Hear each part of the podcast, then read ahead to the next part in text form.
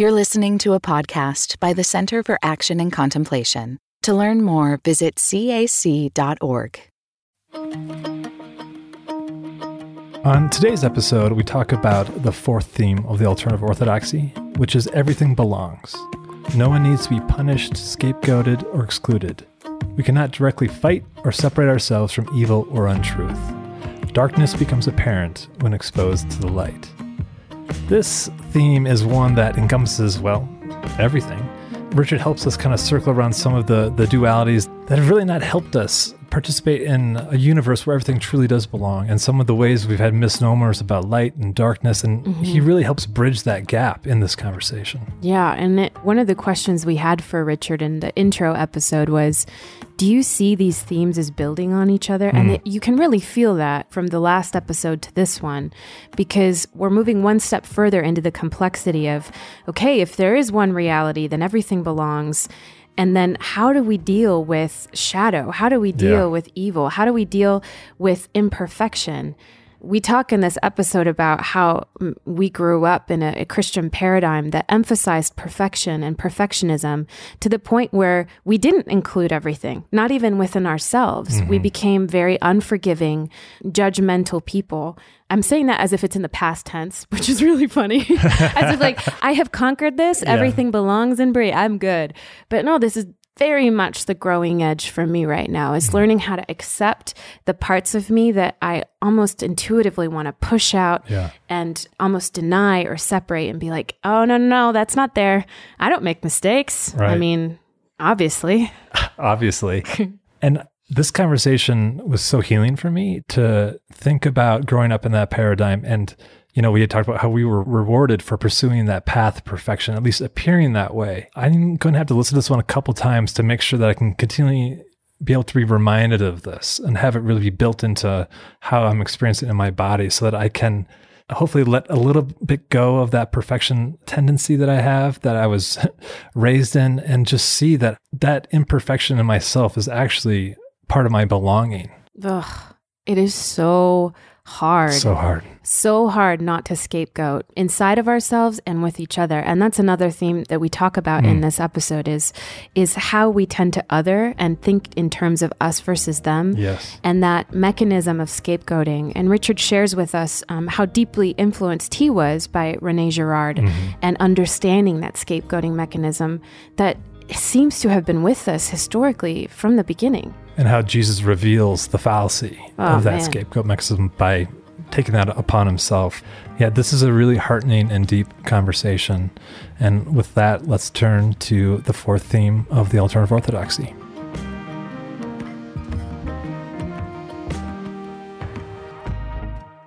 We're diving into the fourth theme of the alternative orthodoxy on this episode, which is everything belongs. No one needs to be punished, scapegoated, or excluded. We cannot directly fight or separate ourselves from evil or untruth. Darkness becomes apparent when exposed to the light. Paul, do you have a story that can I do. put flesh on this I tenet? do. So for a season of my life, I worked in Yosemite National Park, and I had the beautiful job of filling vending machines with candy and soda. But part of my my instinct to go there was I was a part of this volunteer group called the Christian Ministry in the National Parks. So what we would do, we would hold prayer services on Wednesday evenings, and then also kind of lead a church-like service on Sunday mornings for people in the park. And there was one time I was tasked with leading the prayer service on Wednesday night, and it was kind of in the midst of my deconstruction, trying to reorientate how do I participate in the life of Christ and life of the church, as I was questioning a lot of the things I had been taught in my early childhood. And so I was leading this prayer service, and what I had decided to do was to alternate between uh, reading Psalms and poetry. So poets of the earth like Mary Oliver, mm. Jim Harrison, Ted Kooser, are just folks who I felt really embodied that sense of, especially when you're in a place like Yosemite, which is grandeur and beauty. Like, how do we evoke the first Bible in that way? And three of my friends had said they were going to come support me. And this sounds like a joke, but one was a Buddhist, one was Jewish, and one was an atheist and they were going to come to participate in the service because I was leading it. The service was fine. We alternated between psalms and poetry, but my friends never showed up. Once everyone left the little chapel, I walked outside and there were my three friends sitting on the porch, smoking a cigarette, saying that they didn't go in because they didn't feel like they belonged. And it was in that moment I had this sense of like, what, what am I doing? How am I in this community of friendship? But there's this barrier between a chapel door where they feel like they can't enter, that they can't participate because of what it represents for them. So it began kind of my first time of living with the question of if we're all connected, if all of humanity is a part of this great, beautiful world of God's, how do we connect with one another and support one another in this when in some ways they, they felt like because of their own history, they had been scapegoated by the church. Mm-hmm. They were the other. Mm-hmm. And so it really was like one of those turnkey moments for me of like the cognitive dissonance was just so strong. And so it was, it was my first inkling of this theme of I was drawn to everything belongs, but mm-hmm. I didn't have the language for it mm-hmm. until I came here. But it was that first taste of something's off here. Was it even an interfaith chapel? Or it, it wasn't an interfaith chapel. Um, it had a cross on it. Huh? Yeah. Yeah. It's so. this beautiful little chapel in Yosemite. Yeah, I think the yeah the Christian connotation. It was, it was just too strong, and yeah. and I know their love for me was to show up, but they just couldn't do couldn't, it. Yeah. And there's no fault to blame on anyone, no, but it was just no. that sense of how do we how do we have that sense of participation where even they were just going there to support me, not to mm-hmm. necessarily participate in the the service itself, but they couldn't even cross the barrier of the threshold of that door. Mm-hmm. And just how am I living that? I want to have that wide open spirit of Christ eating with everyone and and and being in communion with with with all people. And it was that first that that deep cognitive dissonance that just really just riled me in that moment. Mm-hmm. Mm-hmm. So I didn't have the language, but that that instinct for everything belongs was was starting to grow within me. Yeah. Many people, Jewish people for sure, have experienced the cross and the Christian religion as a domination system, an oppression system. Mm-hmm. You know, and it goes all the way back to that supposed apparition on the Milvian Bridge in Rome, in Hoc Signo Vinces. Hmm. In this sign you will conquer. I'm sure you're too young to remember. Do you even know there was such a thing as Philip Morris cigarettes? No. Oh, yeah. I didn't know that. They don't exist anymore, do they? No, they still exist, yeah. Oh. They were the big tobacco. Yeah, oh, they were the big one. Well, that was the irony of it then. Hmm. If you ever go buy a package for however much they cost now, and at least in my day, on the seal on the top of Philip Morris cigarettes was a cross with in hoc signo vinces. You're kidding. In this sign you will conquer. No oh my way. gosh. that, that is was, crazy. That was Constantine's motto. Uh, now maybe they thought it was a Philip Morris cigarette. Yeah, I don't oh know. My Isn't gosh. that ironic? Yeah. My everything belongs story also involves cigarettes. This is hilarious. no, really. It does. it just, we're, we're into cigarettes. We're, we are anti-smoking in this place, but we have we're trying to include and transcend the previous stages where that may not have been the case. The first book I read of yours, Richard, was Everything Belongs, and it was in a time when I actually felt Paul like the your friends who didn't wouldn't go in. Yeah. I had been a part of this really big evangelical megachurch in Grand Rapids, Michigan, and it was really progressive and really well known with a deeply charismatic pastor. And um, when that container became too small for me and fell apart, it was sort of like, well, now what? If the most liberal, progressive, and cool and inclusive community is still like the shoes are still too tight on my feet I have this deep feeling of loss. Like I don't fit anywhere. I, there's no Christianity that I feel consonant with. There's no church that I actually feel like I authentically belong to. So I felt like I got kicked out of the Garden of Eden of belonging hmm. and was just expulsed into this wilderness time where I I sort of transferred the pulpit into the stage and just took my Gibson guitar out to California and was playing shows and was a part of the, you know, the beautiful artistic world of Silver Lake and had an amazing roommate who lived with me out there. And she and I would have these deep discussions about faith and about tradition, but we didn't feel like we belonged anymore. And it wasn't until I read your book, Richard, and you introduced me to the mystics that I had this deep sense of like, wait, what? The, even this path of sort of leaving the church, even that can belong hmm. in a spiritual journey? Are you seriously telling me I'm not lost? I'm not condemned? Because, you know, in my former paradigm, you were either in or Right. you're out. Hmm. And that's it. You know, my dad used to say, You're on the road to ruin. Oh, You know? the road so to I ruin. thought the whole time that and I. from his paradigm, he was yeah, yeah. oh, protecting yeah. you, of course. And the whole time that I was out playing shows and I didn't feel like I belonged to the church, I was still reading Heschel, I was reading your mm. work. And it was this sense of recognition that, what, even this is a part of the spiritual journey? I'm not on the road to ruin. Mm. It was a miraculous kind of eye opening experience that began really my exploration of contemplation and the mystics. But it was it was you mirroring that back, Richard, to say mm. this journey you're on beyond the church walls is not only okay, but might be necessary. Mm. And I'd never had that before. Mm. we separated the Jesus story from what Joseph Campbell called the monomyth, the one big myth of the hero. And the one big myth of the hero, and you, you can chart it. The hero, the would be hero, always has to leave home, always leaves home base. The Buddha, Jesus himself. You never stay in Kansas. You I, I can get away with that because of the Wizard of Oz, you know.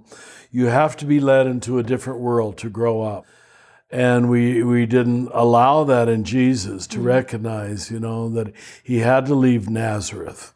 And there was a reason people said, Can any good come from that podunk town? Mm. But here's the coming together of the arts and sciences that now we study literature and mythology and we say, hey, there's a big story here. And you know what? We're following the big story. Hmm, hmm. That doesn't lessen the truth of the gospel as some initially fear. It in fact says, no, if it's true, it's always been true. And it will keep recurring over and over again. Why are you insulted by that? Oh, I do want to say something. I Yeah, forgot please, to mention Please take all the time. the you want. cigarette link is that I was smoking American Spirits while reading your book, feeling like a real rebel, you know? like the Baptist had really like she That's had left home American- American Spirits with coffee and my Frye boots and feathers in my hair. Oh God! yeah. I would have walked out. you totally No, I would. wouldn't. You would. That is Oh, way too much for you, Richard. But When anyway. did that cigarette appear? When- oh gosh, who knows? No, it's been around. so you all It- know it, American Yeah, Spirits. yeah. Does it still exist? I think it still exists. It's this is going to sound like an oxymoron, and it is. It's like the cleanest. I think there's like less Quote unquote, additives. quote I unquote, the cleanest. You know. see. Anyway, sorry, Richard. Share your story. You didn't soak, uh, smoke American. Oh, you did too. I've just lost all hope in you, Catherine. No, no, no, no. well, for me, it's it's so tied to the priesthood that was given to me. I guess as a calling, as a gift, but also as a prison. Because in the Catholic Church, the the supreme way you exercise priesthood is by celebrating the Eucharist in a thousand ways in the first 10 years already. I uh, came at funerals and weddings upon this phenomenon of people feeling they weren't welcome to come because they weren't Catholic, they were not believers, they didn't were not moral enough or worthy enough. And knowing, frankly, that many bishops enforce this this is for most priests still a major tension. Because if you're a diocesan priest, parish priest, uh, that we use these words, I see I'm not. I'm a religious order priest. And we're of a different ilk. Because our job isn't to run the parishes, to keep the church system going. So I had a certain degree of freedom in retreat houses and missionary countries, and then at New Jerusalem. So I was largely able to this day to welcome everybody to the altar. I don't need to say it anymore. I found out people were recording me if I said it to report this to the bishop. Now, our present bishop would understand, I think. But here we have exclusion systematized uh, you know what I say? When you can't criticize it, when in fact it's enforced by holy laws, for me, that's the demonic. I'm not saying the bishop is demonic. I'm not saying people who enforce it are, but the structure itself, when it's above criticism. I mean, I have priest friends. Richard, you don't give the Eucharist to everybody, do you? I say, because now, now, of course, I got a, a pope who backs me up. It is not a prize for the perfect. It is not a reward for good behavior. How did we turn this around? Pope Francis, his first months as a priest, calls the church a field hospital. Mm. The admission that the, all of humanity is wounded. We all are unworthy. And the Eucharist is a healing gift we used to use the word viaticum. That was the last Eucharist you received before you died. It means what you take with you on the way. Viaticum, viaticum. And he said we all need viaticum, that we need this for the journey, not to feel, well, I'm in the club. And we've pretty much made that the norm. The norm. It just breaks my heart that people of such quality, that's the power of systemic agreement and the fear of, of punishment that you just, rather than risk it, you go along with. In light of this theme and what's been shared, I want to read a brief passage from your book, Eager to Love, which goes like this The greatest enemy of ordinary daily goodness and joy is not imperfection, but the demand for some supposed perfection. Richard, can you further unpack how this demand, kind of self imposed demand for supposed perfection, is an obstacle to recognizing the goodness and joy in everything belongs? How you treat the self, and if your spiritual journey is a journey to become perfect, you and I now know you don't really exclude it or get rid of it. It takes more subtle form like you deny your real feelings, you deny your sexuality, but everybody around you can see you're a rather unpleasant person. You're kicking the dog, you're, as it were. Yeah. You're resentful uh, very quickly. I can spot it immediately. And then I'm afraid I'm unkind sometimes. I'll say to myself, frustrated celibate. Uh, why is he so grumpy? Or why is she so nasty? why did some nuns, I never had any nun hit me. But what I'm saying is, of course, when you really try to eliminate imperfection, you try the impossible. And the body, especially, reacts. It gets its vengeance. The emotions get their vengeance. And everybody else can see it except you. So it doesn't work. So my main jumping to my conclusion is the goal of Christian spirituality is not perfection, it's union. Just stay with that. There's the whole answer. And union isn't the same thing as a, in any game of elimination. It's a game of love, of vulnerability, of mutuality, of giving and receiving, forgiving and accepting. Um, if, if the goal of Christian spirituality or any spirituality is union, then you won't waste much time on the path of perfection. Now, I say that with some hesitation because I do know our medieval Catholic mystics, even the two Teresas, who I love desperately, use the language of perfection an awful lot. Mm. Right. Mm-hmm. That's where earlier Christianity was. Therese didn't believe God could love her except in her imperfection, because I think she knew she sincerely tried to be perfect and could not achieve it. So she had the honesty to go there. Mm. But it's probably the one thing that disappoints me in Teresa of Avila. She's such a master of the spiritual life, but even in her later books, she will use the word of perfection. Now, I'd love to know a real scholar of Teresa. Do they think she's really talking about union. I know John of the Cross is.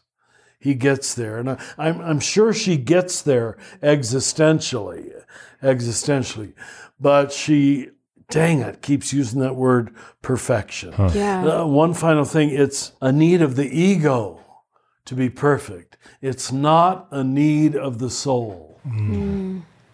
The soul revels in shadow. Uh, You see, yeah. That's so helpful. It's so is, helpful, but it's so hard. It's so mm-hmm. hard because for many of us, perfectionism is is completely synonymous with Christianity mm. I'm afraid you're right. and and spirituality. And so we've spent our lives trying to, you know, whether the instinct was of the soul or ego, it's hard to tell. Sometimes you can see it, sometimes you can't. Like what's motivating me to continue to try to grow and, and evolve or try to become more like Christ. And, you know, I can forgive mistakes and imperfection in myself when they're dumb mistakes. But when the mistakes are big and costly and have hurt somebody I love, mm-hmm. it's so hard for me mm. to forgive myself for being human in that way. I don't know how not to just be consumed by that. And I just wonder how many other people feel that as well. Mhm. And this tenet is so profound because it invites us to really work with that. It reminds me, and I know I've been saying, you know, been spending some time with Brene Brown lately, but she has a book called The Gifts of Imperfection. And in that, I just, it feels like it's basically this Yeah, whole tenet that everything belongs, that no part of me needs to be punished or scapegoated or excluded, if I can put it in that way. Mm-hmm. That I don't, and that I can't directly fight or separate myself from my humanity and the parts of me that make a mistake. And that the only thing I can do in good conscience is to bring that into the light and say, yeah, I made a mistake and it hurt somebody I care deeply about. And that makes me human. And I'm sorry and I, I need to just accept that and go on, you know? But why is it so hard, Richard? Like, why is it? Because the ego does not want to bear the humiliation of something it can't do. Can't fix. It, can't yeah, fix it. it so disappoints me when, I mean, you must hear it every day on TV if you listen. My mother told me I could do anything I wanted to do. it's a lie. Yeah. You know, you can't really. But that's the reason that phrase is so common is it's the ego speaking.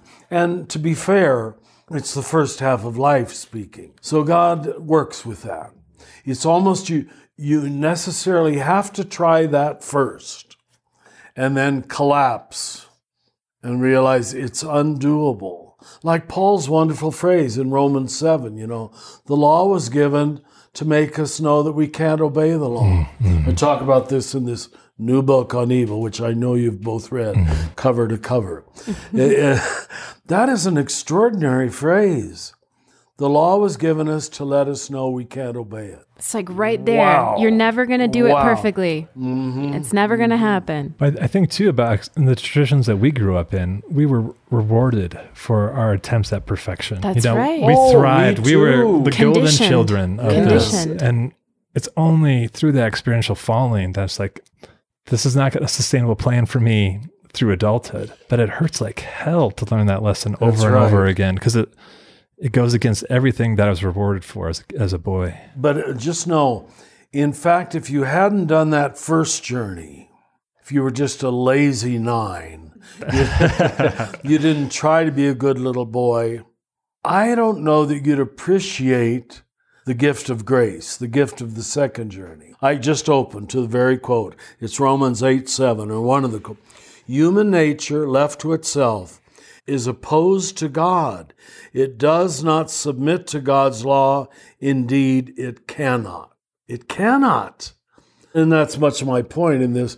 It's an absurd universe, is the discovery that Paul comes to. We can't be this perfect. Creation had frustration imposed upon it, but for divine purposes. Romans 8:20. Mm, this is his law of sin and death that all of us cannot avoid. A, a basic absurdity underlying reality. That basic absurdity makes me think of how in art what makes something truly beautiful is not perfect symmetry, not perfect That's order, right. not perfect That's balance. That's a good metaphor. Yes. But in fact, it's the the inclusion of the odd detail or this Mm-hmm. particular balance of negative space that's just you know asymmetrical and Mm-hmm. you know i i feel the ways in which that invites us to see that that frustration that's built into the universe may just be the very thing all that imperfection may be the very thing that draws us deeper into love and e- deeper into relationship with each other. Because even as i'm giving this example of making mistakes and you know hating myself for it it's also in those making mistakes and in community with each other when people in my life mirror back like hey you're not your worst mistake. Hmm. I love you. You are loved. Then i can accept myself. Then everything does belong. Hmm. So maybe it's built in so that we can love each other somehow maybe it's all there you go. part That's of good. it i don't know Yes, the that- wound does belong. Mm. That's what the cross is saying. and why the risen Christ still has wounds. The wound belongs even in reorder, even in the resurrected stage. right on that point of how this thread of forgiveness has been apparent in all of these themes too, whether it's self forgiveness or forgiving the absurdity of the world. yes, yes, yes. So let's turn now to not just accepting our own imperfection, but the ways in which we scapegoat each other and us versus them thinking, and the ways that we project that otherness out. I want to read a quote from your meditation book, Yes and, where you say, When any church defines itself by exclusion of anybody, it is always wrong. It is avoiding its only vocation, which is to be the Christ. The only groups that Jesus seriously critiques are those who include themselves and exclude others from the always given grace of God. That's, Oh, I'm glad I wrote that. that's pretty good, Richard. but that's like I just I know, that stands in, in critique of what I feel like is the majority Is of the Christian norm. religion to the be exclusionary. How did we get that way? How did how did that happen? You know, you've heard me say in other contexts where uh, when I first discovered Rene Girard and his study of the scapegoat mechanism, when he said that he believes the scapegoat mechanism is the most universal social phenomenon on this earth to form every culture, every institution, it first seems like a massive overstatement. Play it out like people, greater scholars than I, for sure, like, like James Alison, have played it out. My God, you keep saying it's true again and again and again. Every group seems to form itself by being against another group. It doesn't know what it's for, it just knows who it excludes. And it's a seeking of a kind of moral purity, moral superiority. I think he's right. It's it was the greatest gift given to me, the study of Rene Girard after I left the seminary, of any other scholar. It's just my God, I kept having to close the the book. But this explains everything. And we used to say crux probat omnia, the cross proves everything. I'm trying to impress you with my it's All your Latin phrases. You know what we used to say? what? Yeah. Some Latin. Oh, you did too? No, I'm making fun of you, Richard. Oh, and I'm too dumb to know. Crux probat omnia. Yeah. You understand because the cross is a giant symbol of scapegoating, you mm-hmm. know. And then we call this the salvation of the world. So I think Girard is right. It it gave me the complete freedom, by the way, to accept the uh, Franciscan atonement theory. I finally had a psycho sociological historical analysis that you know our understanding of the cross is not uh, an act of rebellion it's an act of understanding of how human society works but until we recognize the, the universality of the scapegoat mechanism, like where I see it in myself. When something breaks, let's just take it. I bet even you with your beloved little children, your first temptation is, why did you do that? Or, or to find out who did that. Blame someone. Uh, yeah. Someone to, has to blame. Yes. Didn't I tell you not to put that glass on the table? That's scapegoating at its lowest level. But it, for a second, takes away your responsibility. And that's what we want. I didn't cause it, you caused it. Or just the common phrase, I told you so. Yeah. Mm-hmm. I'm now outside of the picture of moral guilt. You caused it. You did it. I do this every day, at least in my mind. You caused it. You caused this accident, I- not me. I did that yesterday where I was putting my dishes by myself. I'm alone in the kitchen and a glass fell and I blamed my wife. Like in my mind, I'm like, why did she put that glass there? to There you go. but it was on the drying rack. Of course it was there, but it was that I was able to laugh at myself and then tell her how it was her fault, but as a joke. But you know, it, it was immediate. It, there was no thought It's process. immediate. Yeah. Yeah. the scapegoat mechanism is unconscious. The need Did you to break blame. the glass? I did break the glass. You did. Well, Yeah. you terrible husband. How could you do that? What's Yes. wrong with you, Paul? I know. so I woke her up to clean it up because you know it was her fault. It was her fault. Yeah. Another name for everything will continue in a moment.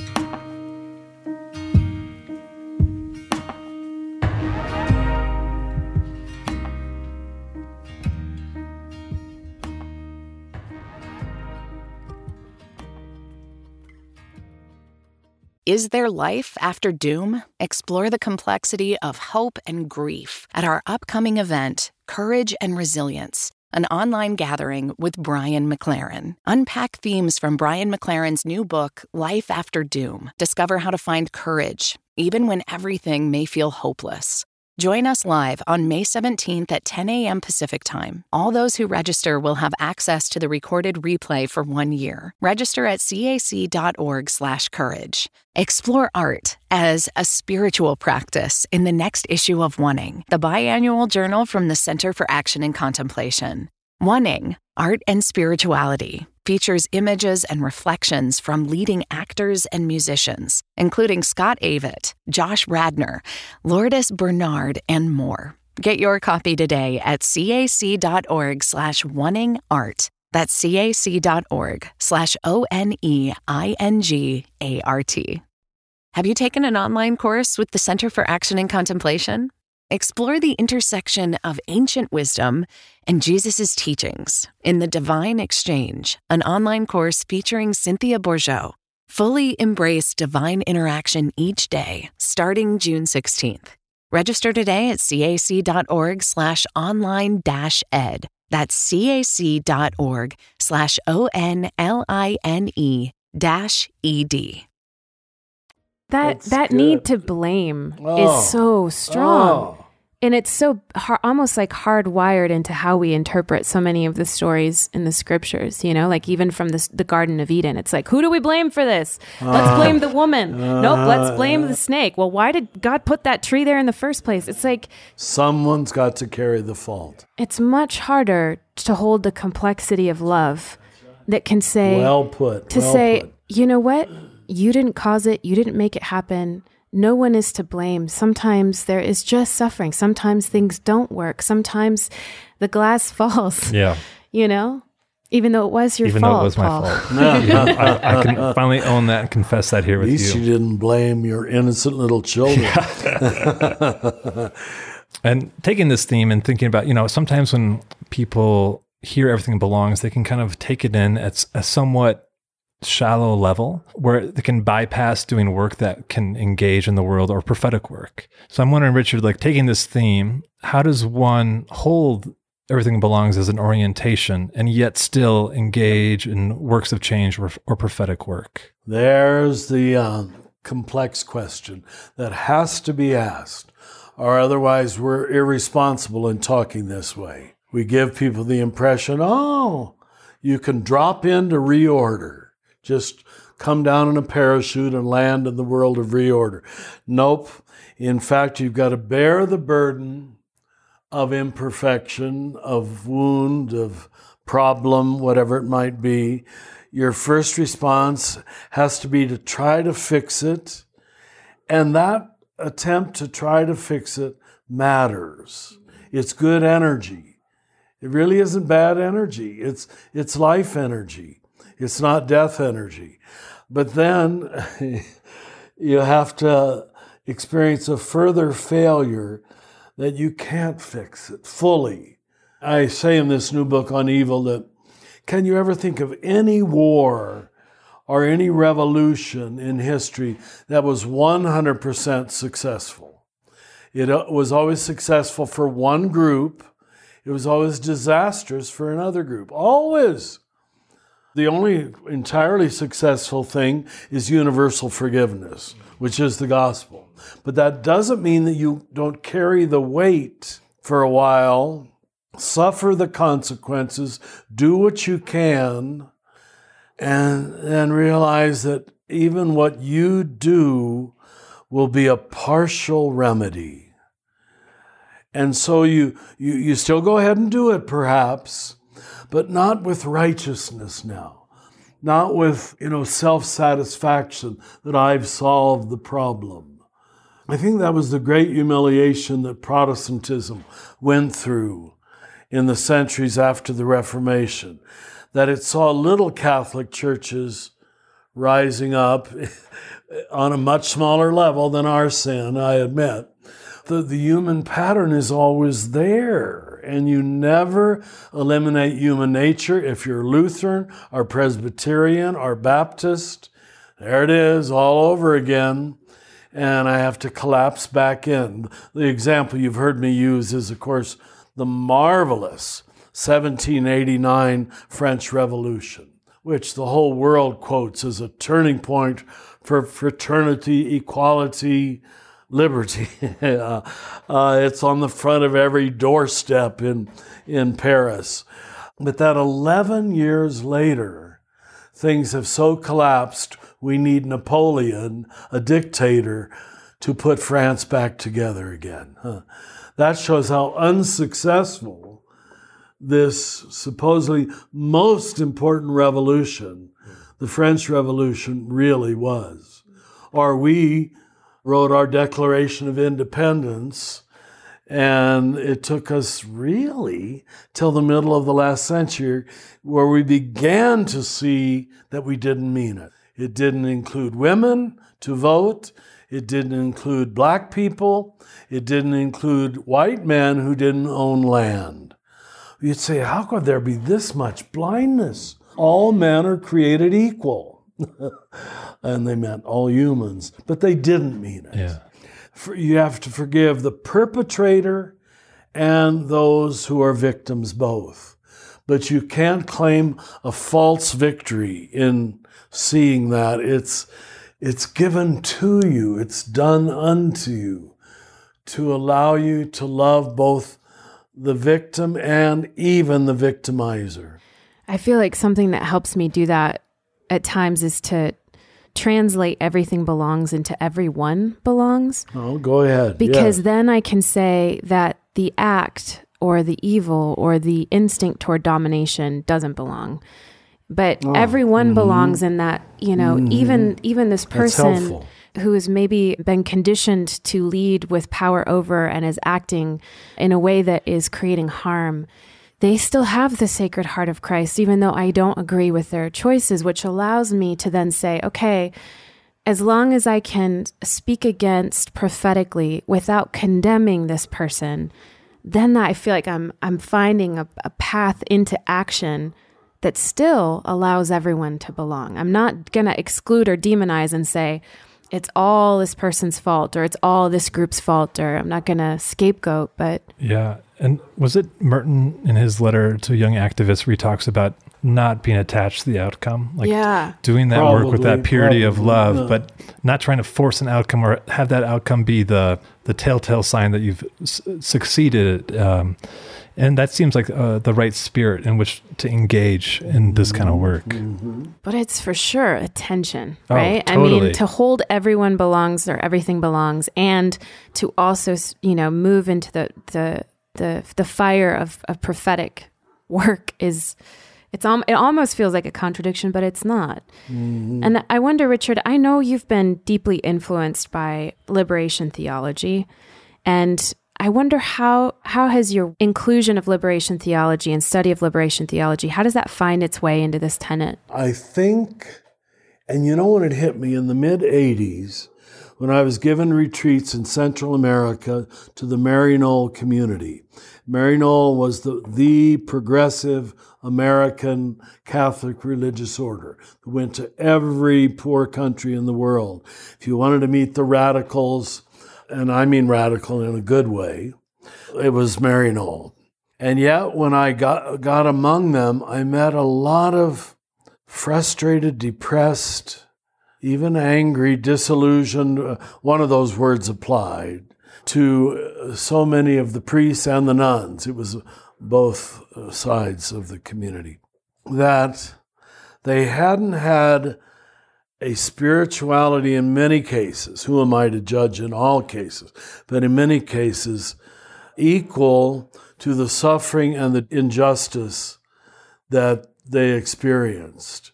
They at least got external liberation, but a lot of them didn't have the skills to keep themselves free inside of that and healed from the immense injustice. So it influenced me really to found this center because I was given those retreats from the late 70s through the early 80s in Central America and Asia, in Africa. And again and again, I saw the same pattern.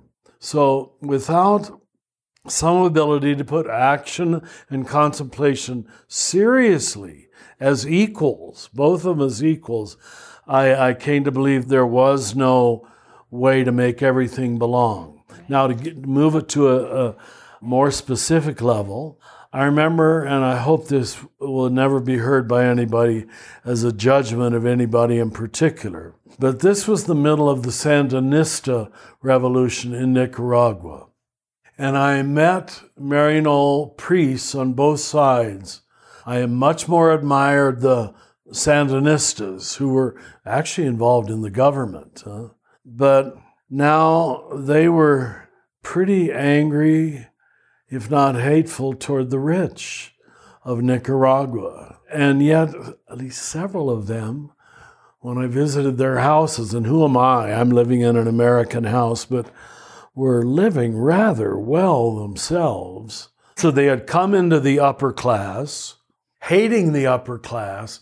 The whole thing felt like a charade, you know? Mm.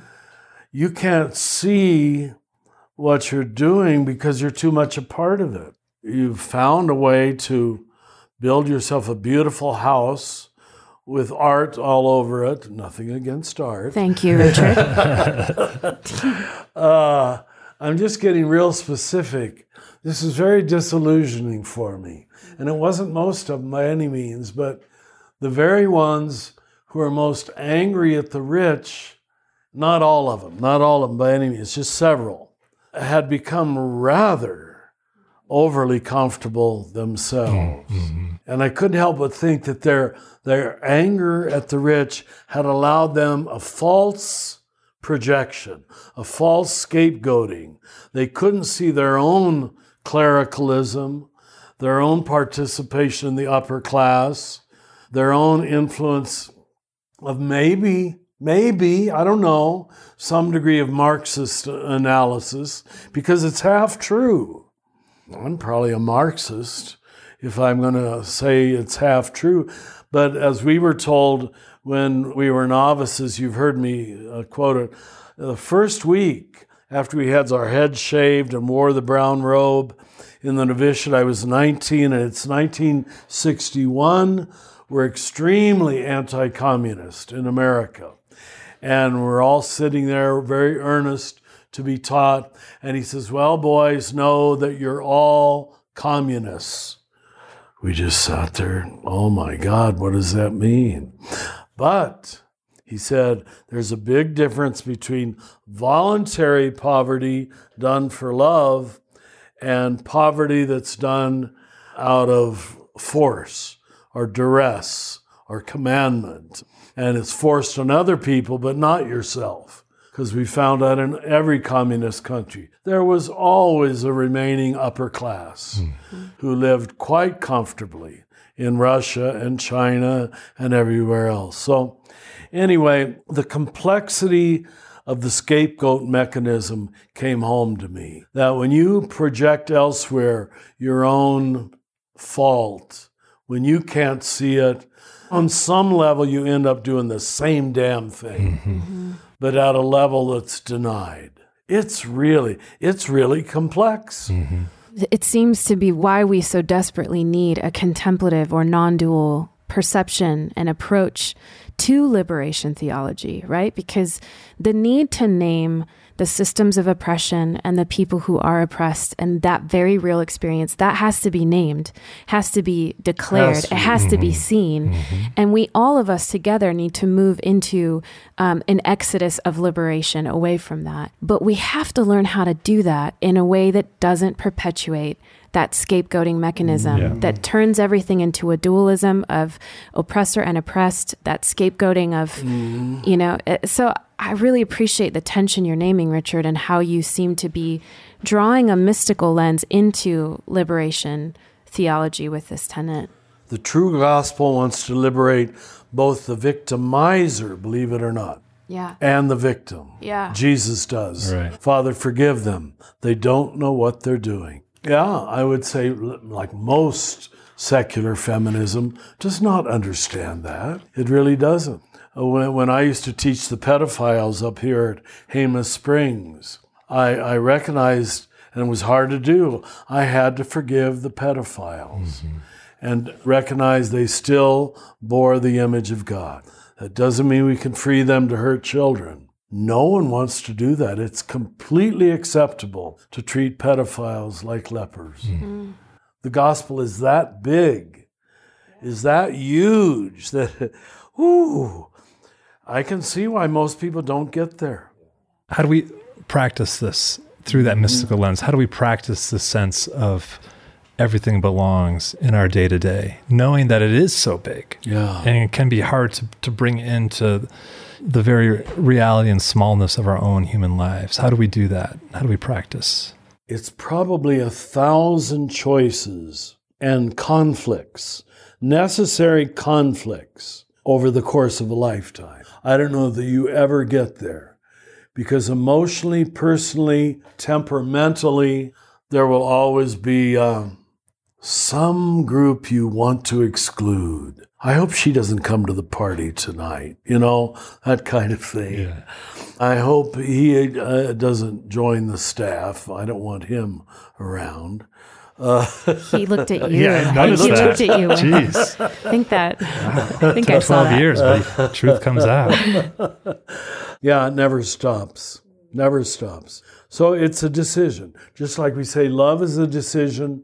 Not to exclude is a decision. Like, I love to exclude from my dinner table our dinner parties, our restaurant invitations, over talkers.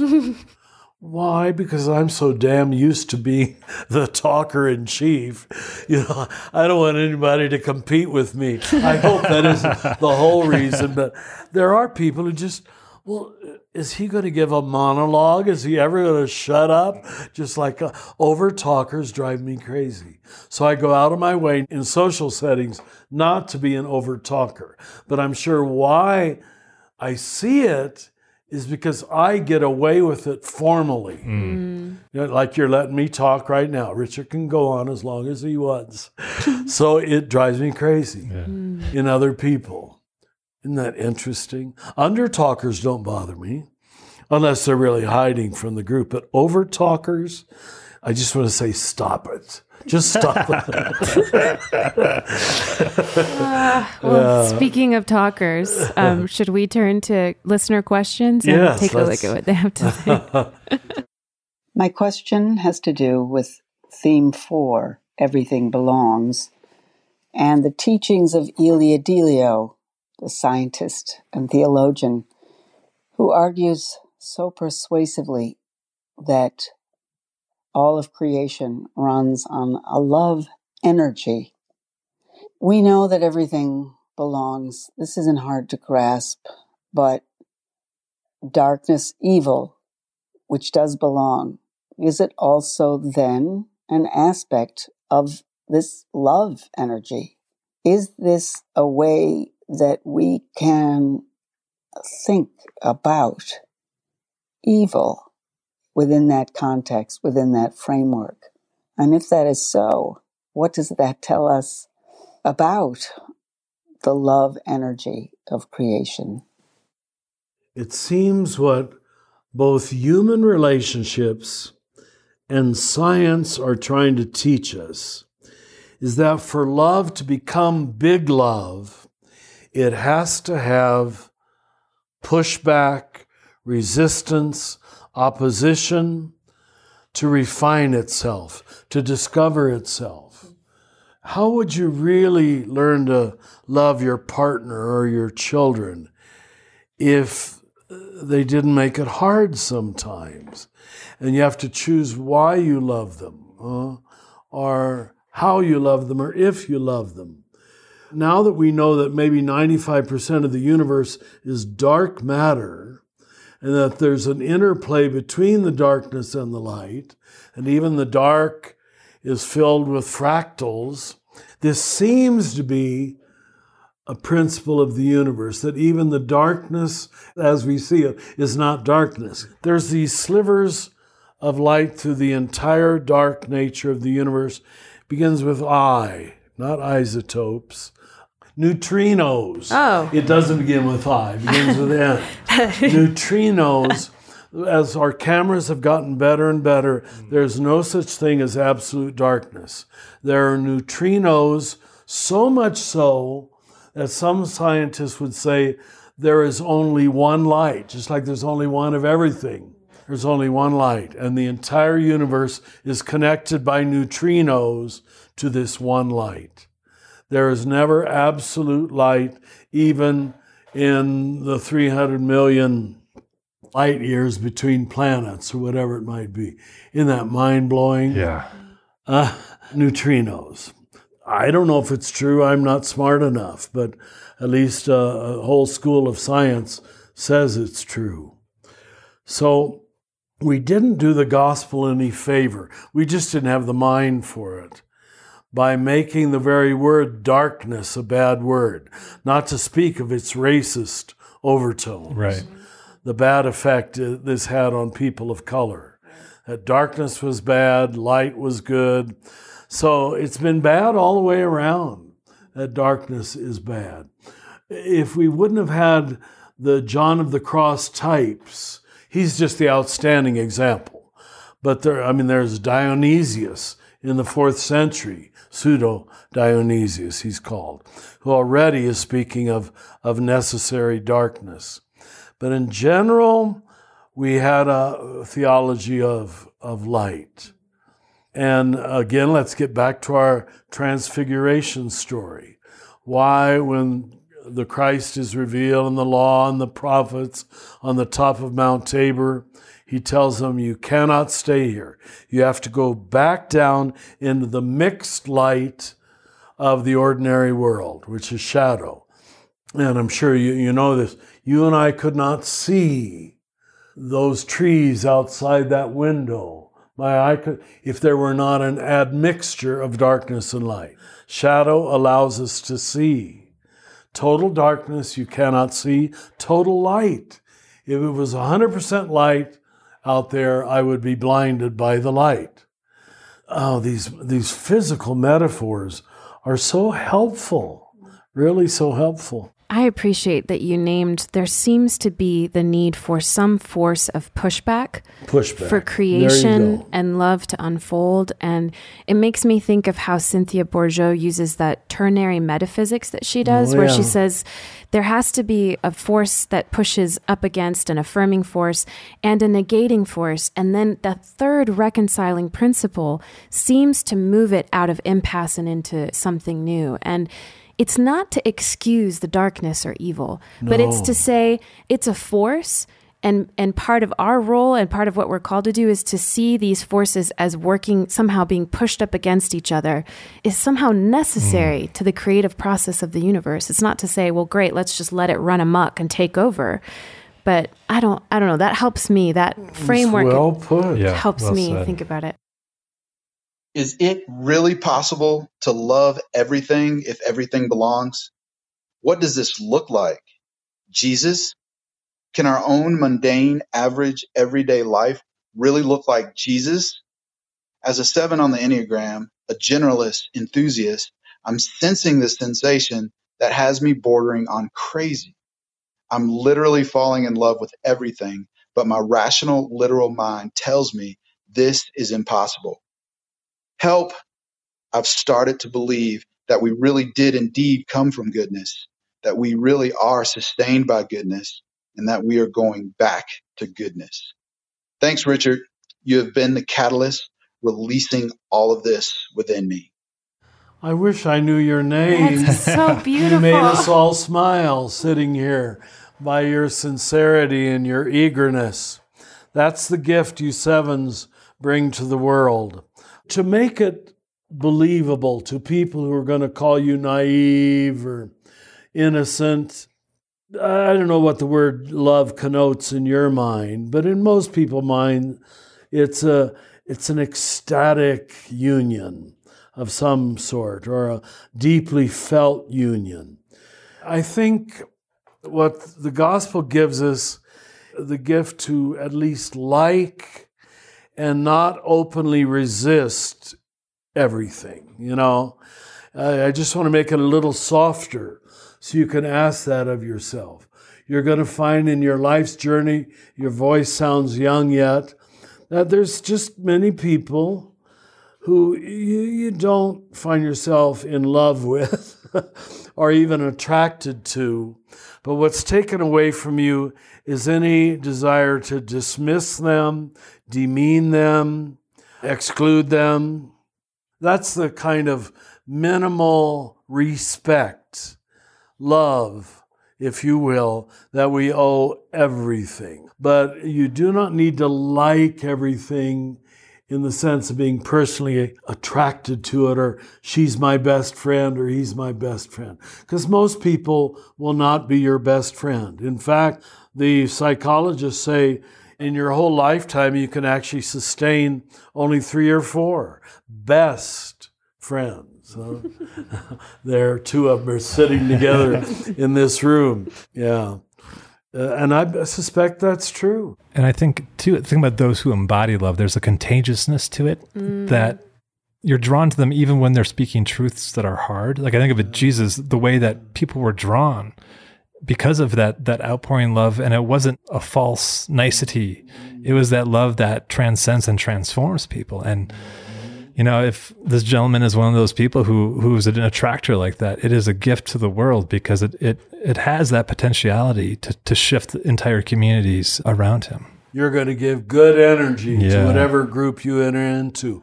But not to puncture your balloon, but it will have to be tested, probably by one broken heart or one broken relationship. It has to happen once where, darn, I find it hard to see goodness in this person. Or dang, I find it hard to see how this person is good.